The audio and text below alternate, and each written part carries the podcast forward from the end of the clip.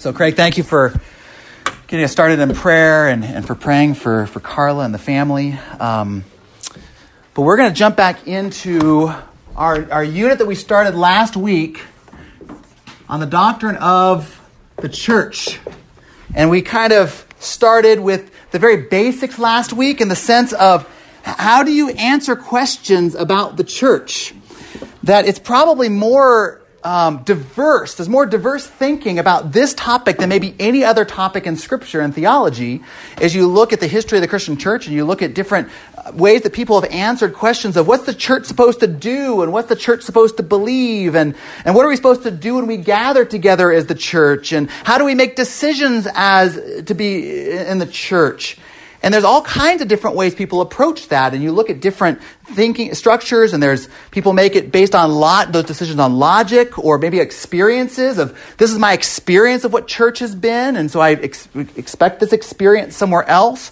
Uh, people make the decision on tradition that this has been the tradition that me and my parents and my grandparents were growing up in, and so this is what we do because it's just our tradition. Um, and a lot of times it's pragmatics, right? Of what works best and there's not, I'm not saying that those don't have a place. I think that any church, there's certain things where that does come into the thinking. But the problem is, as we looked at last week, that those really should be the secondary questions, right?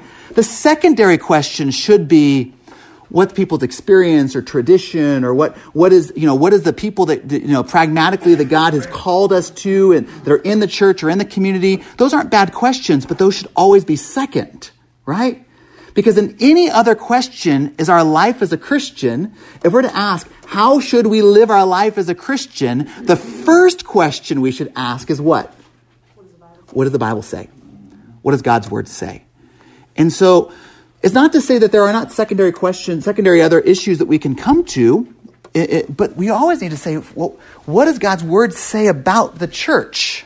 And we looked at last, last week, just to set us up, that God has sufficiently revealed in His Word. He's not laid out every single detail, right? What should the carpet color be? And should you have a one story building or a two story building? He doesn't lay out some of those things. But but God has laid out everything we need to know to make those decisions. In His Word, He tells us what we need to know about what is the church and what's the purpose of the church. What's the church for? And what is the church supposed to do? And when we start to think through those categories, then, then we need to, to, to first make our decisions of what we do as a church on those categories, um, and then secondarily on, on, on other factors. But before we get into a lot of these other factors and other questions, we do have to look at that most basic question of what is the church? That's what we're going to look at this morning, and if we don't finish, we'll pick it up next uh, in two weeks after after Prajwal gives his, his missionary report next week. Um, I, start? I did start this. Okay, good. Um, and so we're gonna and we're gonna um, do a little bit of review. I'm not to cover everything I covered in my sermon earlier this month, as we're also going through that sermon series of church basics. But this is a time um, that I can, there's certain things I just don't have time for in, in sermons on that, that we're going to be doing some sermon series on that. So I'll cover a few things we don't have time for and that maybe are more appropriate for a Sunday school class. Also at the time, if you have questions or clarifications on some of the things I said um, uh, uh, as we look into that. But let's talk about what is a church. Uh, the first point of my sermon a few weeks ago and the first point today is the church is a people, not a place. I think that's so important.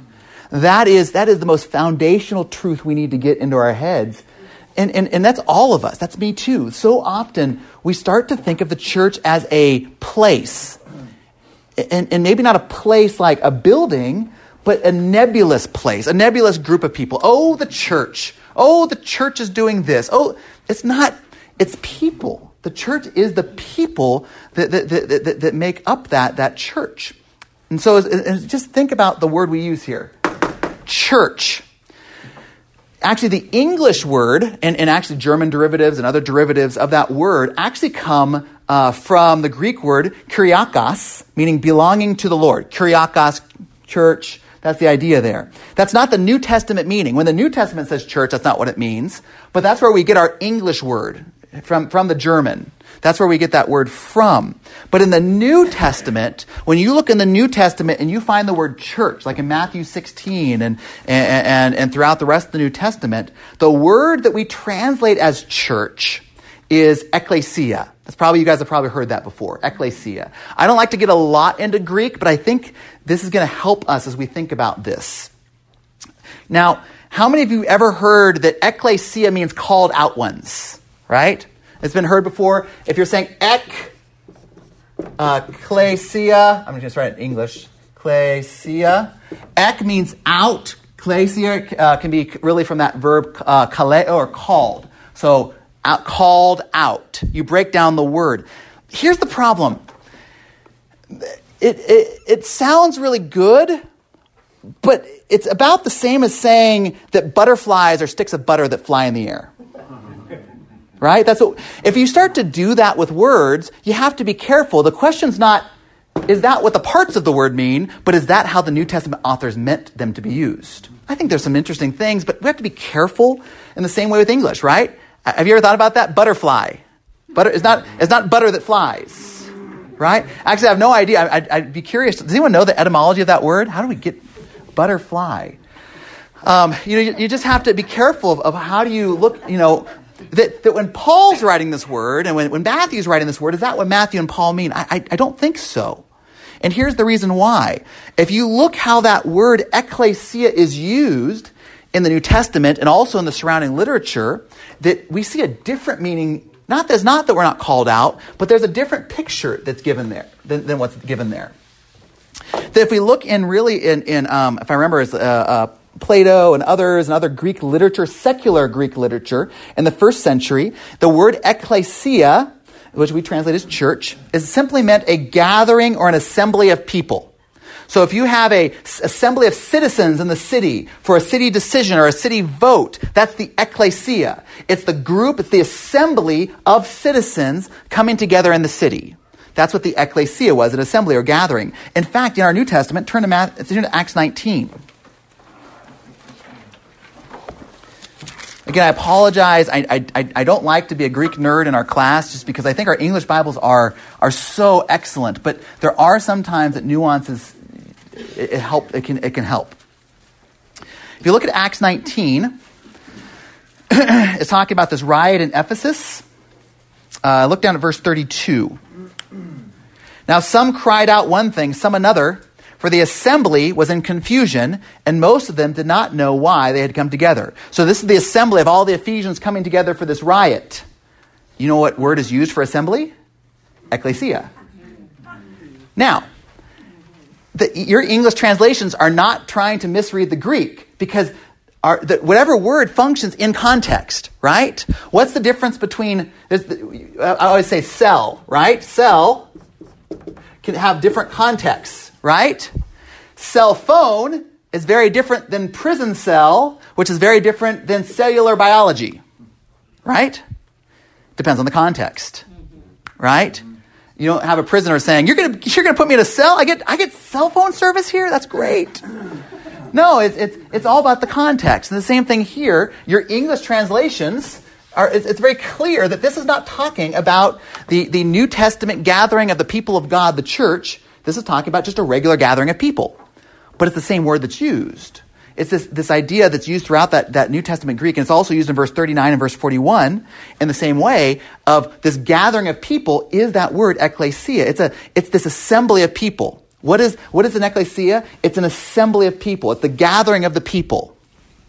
Um, in the Septuagint, that's the Greek translation of the Old Testament. So it, it, in Jesus' time, in the disciples' time, in the first century, um, there were there were many that, that could read the Hebrew Old Testament, but the most popular use, uh, used version of the Old Testament is actually a translation. So it's actually so that's why we even have biblical reasons for translations, right? That Jesus and the disciples used translations. Um, they used a Greek translation of the Old Testament. That it was common throughout that day. And we see that that word ecclesia was also used to describe in the Old Testament the assembly of God's people. Uh, turn to Deuteronomy 31:30.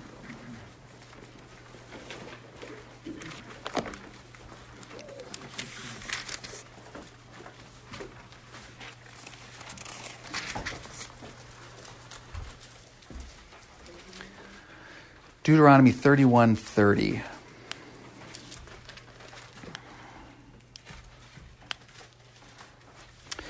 Deuteronomy 31:30 says, "Then Moses spoke the words of this song, the song of Moses, until they were finished in the ears of all the assembly of Israel." That assembly in Hebrew is kahal, but in the Greek translation of, the, of, that, of that word kahal, the common, the, the word the most us, you know, usually used for that Greek translation of kahal, of assembly, is ecclesia. Yeah. Something to point out is that the Greek translation of the Old Testament was used by Jesus mm-hmm. before the establishment of the church, and it was even translated before that. Yes, yes. And so this was before the church. This, yes. Existed, and they used that word. Yes. So before the church existed, before the church, before Jesus instituted the church in Matthew 16, before the Holy Spirit came down and, and, and, and formed the church in, in, Pentecost, we see that this church, this, this word church was not coming from a vacuum. It's not like Jesus is making up a new word. Church. Here, here's kind of what church is. He's, we could say that the church was formed at Pentecost. I don't think there's anything wrong saying there, but that idea of what the church is, that word that Jesus chose to use had background within his own culture.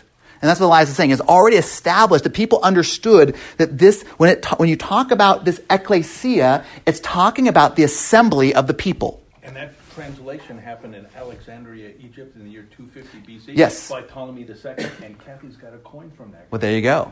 But more, important, more important than that is that it, it was, it was more important than that is it was well, it was well established. It was a well established idea of this. So when, when, when, well, I'm, let me use it one more, let me give you one more verse. Turn over, I know a lot of flipping. Uh, turn back over to Acts 7.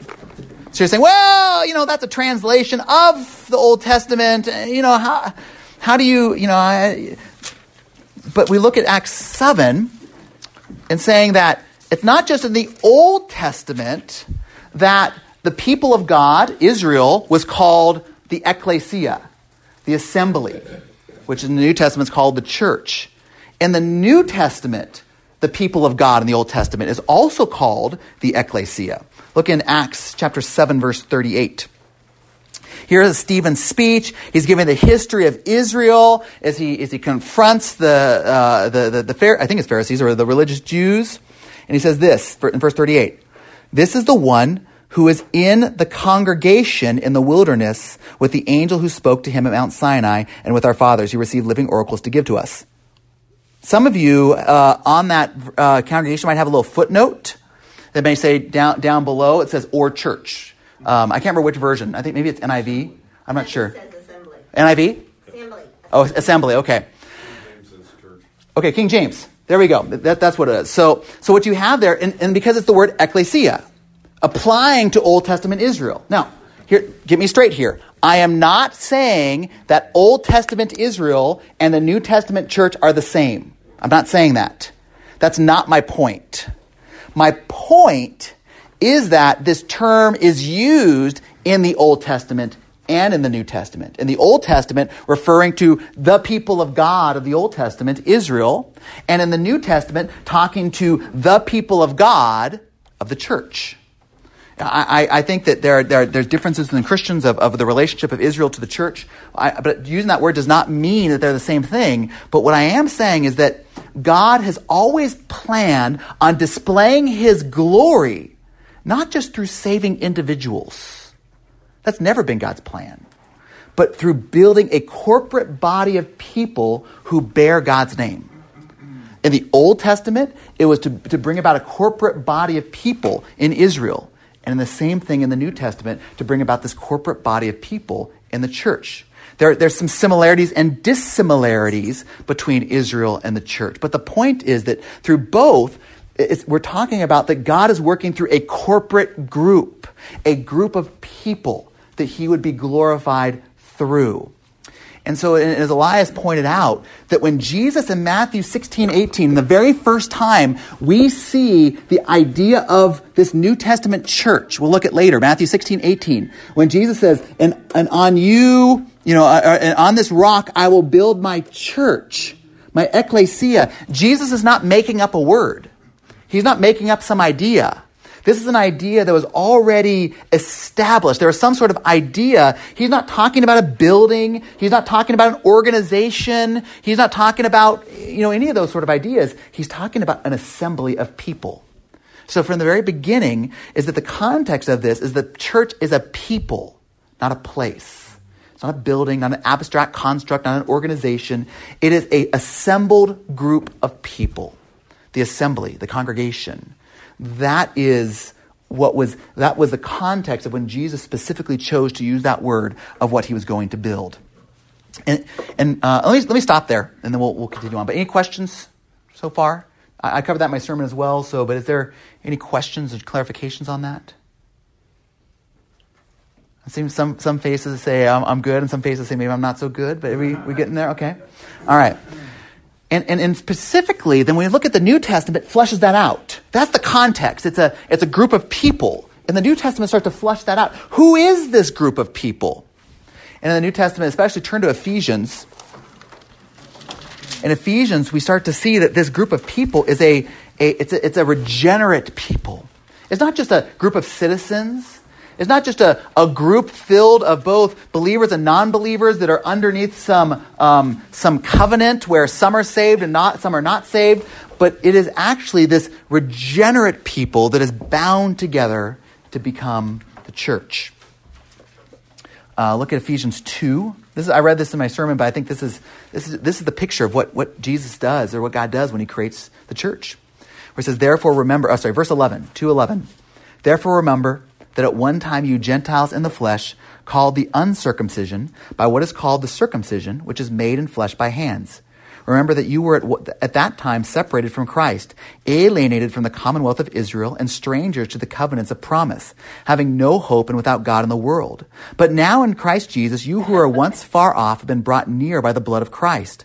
For he himself is our peace, who has made us both one and has broken down in his flesh the dividing wall of hostility by abolishing the law of commandments expressed in the ordinances, that he might create in himself one new man in the place of two, so making peace, and might reconcile us both to God in one body through the cross, thereby killing the hostility. Um, and keep going. And, and he came and preached peace to you who are far off and peace to those who are near. For through him we have we both have access to one spirit to the Father. So then you are no longer strangers and aliens, but you are fellow citizens and with the saints and members of the household of God. So here's what God does in this idea. What is this assembly? Well, this assembly is God bringing regeneration to, to different people, Jews and Gentiles, slave and free, male and female. And he's bringing them and uniting them together to become one assembly, one assembly to be a, a, a, corporate group of people. It's not just, well, here's all these people that are, that are of the same group, and some of them are saved and some of them are not, like we see in Old Testament Israel. But no, it's, it's, it's God is saving from every, from, from, from all kinds of backgrounds and is bringing them and uniting them together to become the church. So what does it mean to become the church? It means to be, first of all, that you are regenerate, that you are saved, and that you are brought then into fellowship with other people, different types of people, right? Right here, Jews and Gentiles. People that are like us, people that are different from us. That we, we are, we, are in, we have, have covenanted together to love one another as God's church. Different ages and races and sexes, different political affiliations, different personal preferences. We have been reconciled to God, which means we are showing that by being reconciled together as God's spiritual family. That's what the church is. And so it's just, and this, and, and I'll take some questions in a second, but this has a couple pragmatic issues, you know, really important, or I say applicable issues. First of all, when you start thinking about how do you structure the church, should you have different services for different types of people? Here's our, here's our, our, our old people service, here's our young people service. What? I'm, yeah, sorry. Yeah. But it's very common, right? It's very common today. Um, and, and I'm not saying they're false churches. We'll talk about that later. This is not false churches. But I think that what you're doing is you're jumping what the Bible says and you're jumping over that into some more pragmatics. And I think that it's not ordered according to God has to be ordered. I think there are true churches. I think there are many churches who do this that are faithful brothers and sisters in Christ, trying to love God and love each other. But I would say that they are not being able to experience all that God has called them to experience in the church because they are separating what God is trying to join together. right? When you have different services for different age groups or different services for different preferences or different styles, is that, that one of the ways that we are the church is the fact that we are different people, that we have no reason to be together except because of who Jesus is and what he's done in our lives. That, that there, there, there should be people that you look at and saying, when it comes to just normal life, I have, have no reason to be friends with them. I can't think of any. We, uh, us and the Mulkeys, and my preferences and the Mulkeys' preferences are about as night and day. They want to be out, out, out, and I want to be in, in, in. they want to be outside in a, in a, in, in, a tent on, side of the, on the side of a mountain, and I want to be inside with a cup of, of coffee and a Starbucks reading a book. and I love them. And I'm so thankful for them. And, and, and I want to, and I, and I love spending time with them. Right? And, and, and there's these things of, of huh? Wait, what? Inside. hey, I, have joined outside every once in a while, but uh, but there's there's this there's this, and, and, it's the same thing when you get to bigger issues, right? When you look at issues of of of, of generation gaps, right? When you look at issues of race, when you have issues of politics, um, I think that, it's I think one of the most amazing testimonies. Um, and, and I, I'm not going to get too political here, but I think one of the most amazing testimonies is that there were churches across the United States where the day after the last presidential election, where there are people who were adamantly, you know, voting for the Democrat candidate, there are churches adamantly voting for the Republican candidate, they could come and worship together because what matters most is that they worship the Lord Jesus Christ. And that, that it's not separate. So that what, what, what, our, what our culture wants is this unity that we're all going to think the same, we're going to believe the same, and, and we need to have this unity, even though we're not Demo, you know, Democrats or Republicans, we need to have unity whether we're black or white or, eh, white or Asian or Latino, and we need to try to have this unity. The problem is that, that the secular worldview has nothing to base that unity on. Nothing. There's nothing that's going to draw that, that unity together. And so they're going to strive for unity, and, and yet, despite the desire for unity, our, our society becomes more and more fragmented and more and more, more and more polarized where the church is supposed to be the exact opposite. And, and, we see throughout history, the church has been the exact opposite. At least the faith, the faithful church that's, that's living according to this. And that's why that, that according to later in Ephesians, it says that the, the that those the, the, in the heavenly places, and I think in the world, would stop and wonder. They wonder how is how is that existing, right? And, and that's something that we can't do as an individual Christian, only as the assembled body of Christ in the church even the one body, which is in the Bible mm-hmm. all the time, yeah. that also, could that, could we talk about like different ages and everything? Yeah. I mean, it's all one you, body. We need each other, right? Yeah. yeah. It says that so clearly. Yeah. You can't say of any any any part to say I don't need I have no need right. of you, right? If he, as Pastor Bob talked on that last week, yeah. yeah. It also says that the young are supposed to learn right. from mm-hmm. older, yeah. and you can't learn from them if you don't spend time with them. Exactly. Yeah. So I, you know, again, so I think that, that that's why it's, it's so important. I think it's so, and that's one of the reasons I, I enjoy. Again, it's not wrong if you don't do it this way, but the reason we structure certain things with church is is intentional. We intentionally want the children to stay up for a good chunk of the service. We intentionally do not have a, a separate junior high and high school youth option during the, the, the sermon in the series because there is a picture of, of those who are regenerate should be together.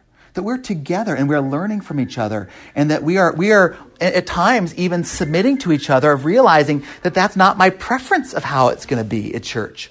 It's not my tr- experience of how it is. That's not my tradition of how it is. And yet, that's, that's part of it when we bring together this diversity of the body. And so, um, other thoughts, questions, comments there? What are your, uh, uh, what's your opinion on the uh, situation where you know when we go through and sing the songs and stuff, and then they dismiss the kids to go to their yeah. I I think I think that that we have families that do both. That, that, that would take use of that and not. And I think that that's something that, that has been looked at. Um, I think that there, there's an aspect of, at the young age level, which let's be honest, um, Many of them are, are, are not regenerate, or if they are regenerate, we're not completely sure yet. It's just a tough age, right? And so to say that there's, there's some in, intensive teaching, intensive focus time for that, I think that there's, there's some wisdom in that. But I think it's a wisdom option to say, Uh, we have families that, that do, do, do not partake in that, and I think that's fine. I think we have families that do partake in that, that's fine. We have some that do 50-50. I mean, with Isaac, we are, he does it sometimes, and then we're, you know, we're already starting to train him because we want that when he's in upper elementary school, we don't want it to be a huge transition to say, this is, the church is not children's church. It's not Sunday school classes. It's not youth group. That's not the church. The church, if you're all with just people just like you, that's not what is being described as the church. That you need to be able to be used to, to being with, with, with the whole assembly. And we want to transition him. And so that, but again, I think those are wisdom decisions. But I think that those are some of the thinking that comes into that of why with the youngest that we, we have that option. So, yeah. Yeah, You know, when Tony. our girls were little and at the time, at, the, at that time, our church had evening services. Mm-hmm. And that was a perfect way to have your child sit through Mm. an hour evening service to get used to being in big church. And, Mm-hmm. and it was a nice way. It, did, it wasn't as formal as a morning service is. Mm-hmm. It was really nice. But Yeah. there too, the, the church gave way to no evening service. Yeah. But our kids were able to be in that, even though Aunt Carrie would roll down under the pews. Yeah. So- Hey, there's a lot of there's a lot of there's a lot of training and a lot of working through that. Yeah. But it was it was a good opportunity to do that. Yeah, yeah, and I think that there's opportunities even uh, as it is. I was thankful. I think I think you guys were the ones who gave us the article from uh, Piper, Piper's wife, right? Wasn't it you guys that gave us the article? Piper's wife. Yeah, wrote about and, and how to maybe it was somebody else that gave Amanda it and how to start training your children um, to be able to be and and and, and so because it's int- it takes intentionality. It's a huge shift. Um, if, if, if a parent's not working towards that, once you hit and we're like, yeah, there's no more children's church option because you need to be part of the, the body, and so yeah, good good question. Other questions? You know, Yeah. I, I just have a comment. we have four grandchildren from seven to one, and our seven-year-old knows scripture, and it's because she uh, she's been taught scripture since she's been a little girl, since she's been a baby, mm-hmm. and so little kids understand. Even though we think they're out playing or climbing or anything, they hear, mm-hmm. and some of it is retained. Mm-hmm. So it is sometimes good to have Yeah. little ones.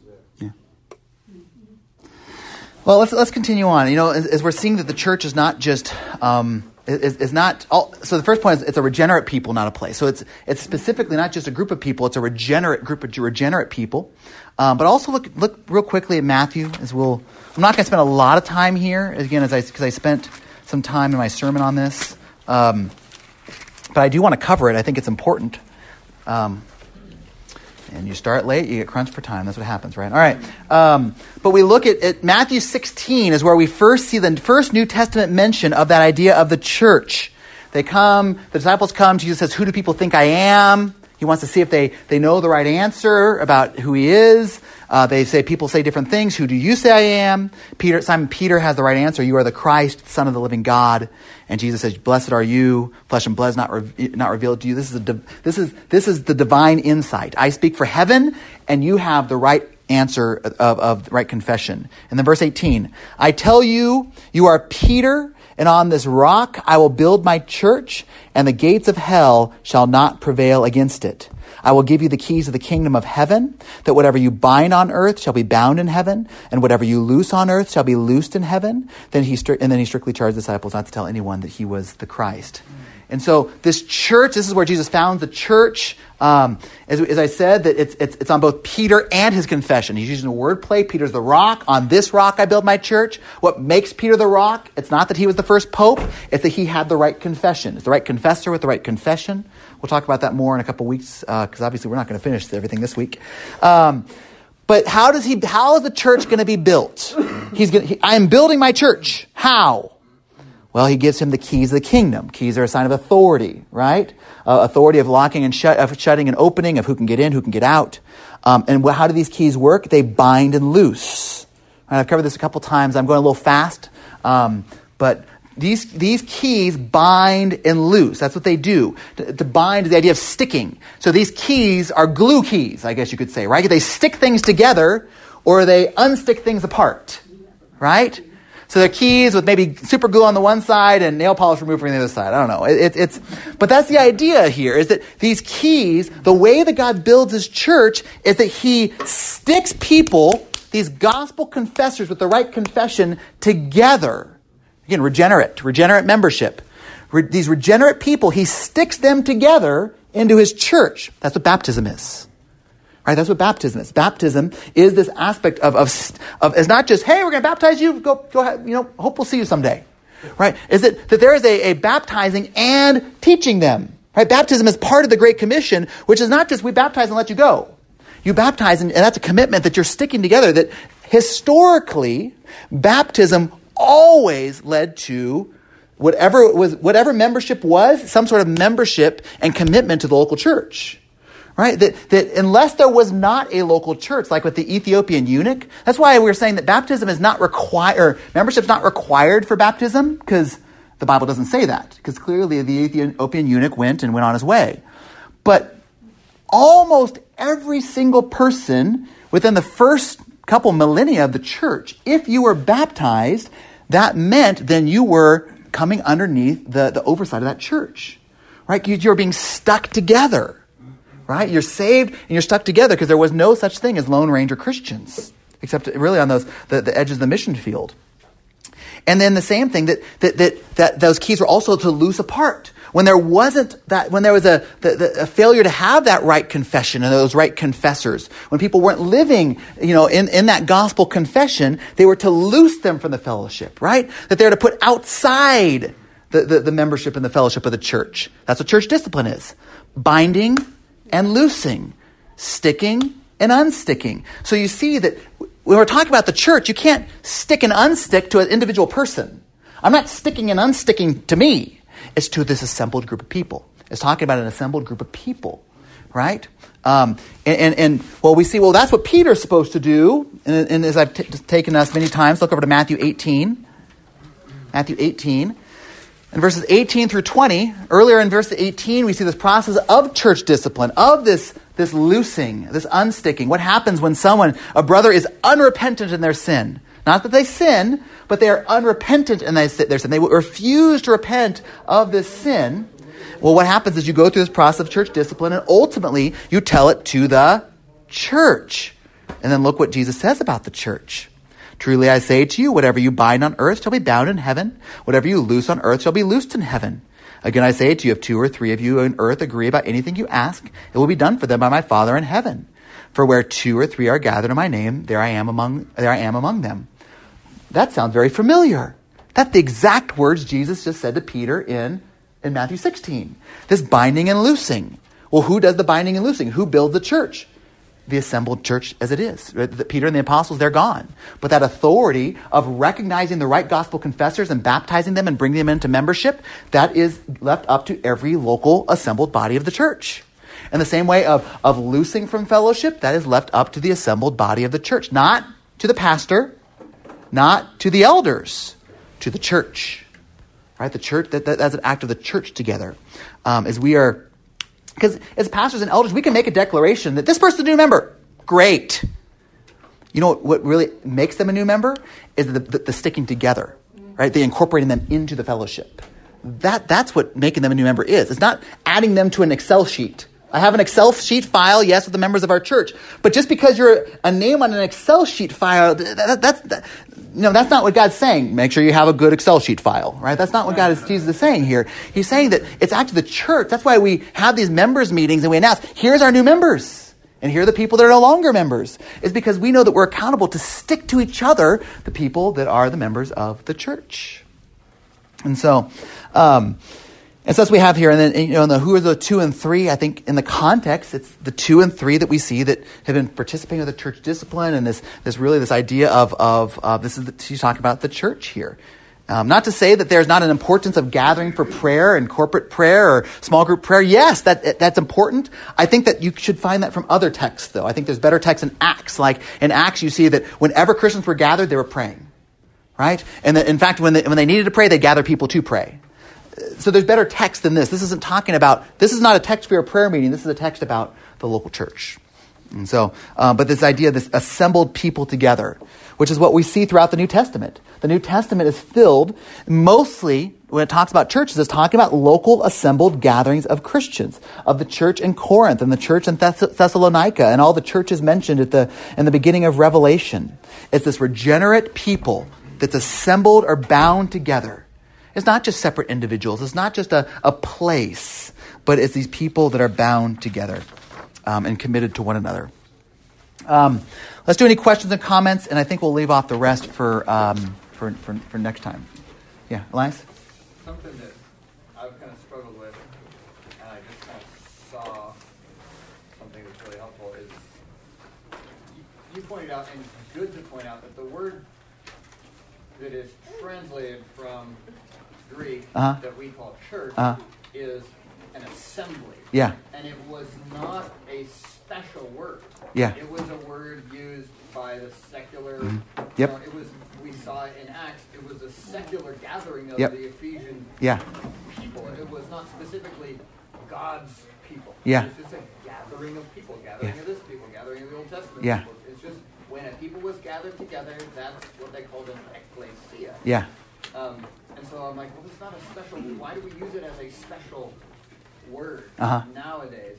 And I'm looking at you know Matthew, and it, Jesus says, "I will build my church." Mm, that's true. Yeah. It's, it's not. I will build a church. It's Yeah. I will my It's not just any My assembly, it's my my assembled Those are the people. people Yeah. gathered that are mine. And Yep. I was looking at the different letters in Second Corinthians says um, to the church of God Of- that is at Corinth. Yeah. To the to the gathering of people that are of God. Yeah. At Corinth. First Thessalonians. Um, to the church of the Thessalonians in God the Father and the Lord Jesus Christ. Yep. It's these gathering of people, but it's a special gathering Yep. of people. How is it special? It's they're gathered and they're of God and Yep. they're of the Lord Jesus Yep. Christ. That's So that's a good point. I think there's a secondary thing with that as well, is that we see why throughout history that the gathering has not been an option for Christians. That you look at people today in China, you know, and saying, I, I can't, I read, a, I read, a, uh, or I was read, uh, I listened to a, a letter or a statement from a, Chinese pastor, and they're under, uh, pray for our brothers and sisters in China. They are in, under incredible persecution. Uh, many, mis- uh, tons of missionaries have been kicked out in the last six months. Uh, the government's really cracking down. But the, the, Chinese, the, the Chinese pastor said, it, it- you know, that, that it, this is not an option for us to gather on the Lord's day. It's not an option. That, that, this is what we do as Christians, is we gather. That we are the church when we gather. It's not saying that we're not part of the church when we're scattered, but it's saying that there is a particular aspect that, of what it means to be the church is that, that we gather together. And, and, he says that we will, we, will, we, we will participate in civil disobedience if we have to, but we will gather because Christ, to remember Christ in, in the day of his resurrection. And I think that there's a remembering of that, that as, as Christians, is that there is a special way that we are the church because of that idea of what it means to be the church is to assemble together, is to gather as, together. That's what, what makes us, uh, uh, what we do on Sunday so important. And so. Uh, next, in two, so next week we're going to hear from Prajwal about uh, things in Nepal. I want to leave you with a question. We're going to look next week a little bit more about what does it mean that the church is a, a regenerate or a gospel people and is assembled people and an ordered people. But I'm going to, one of the things I want to look at is what's the difference between a church and a group of Christians who have coffee every Friday morning together? What's the difference? Because there's a lot of similarities, right? But as a group that meets every Friday morning to have coffee together, to read the Bible and pray and encourage each other, is that a church? Well, think, so think about that one. Uh, think about that one. Let that brain uh, twist around in your brains, and we'll we'll look at that and look think through that biblically in, in two weeks. Um, let me pray for us, Father. We thank you, and we thank you, Lord, that you have you have not just saved us, but we who were once not a people, once we were outside the people of God, you brought us in to be part of your people. You've reconciled us to yourself and to your people. And as we gather to worship with, with people of, of different backgrounds and different ages and different preferences, Lord, and, and, and different socioeconomic situations, Lord, we, we gather not, Lord, with, with them just not because we like them, not because we get something from them, not because they're just like us, but because, Lord, that, that, that, that we love you and we love your people, because they are your people, that we are the church of God. We are Christ's church, and we, we thank you for that, and we worship you for that now. In Jesus' name, amen.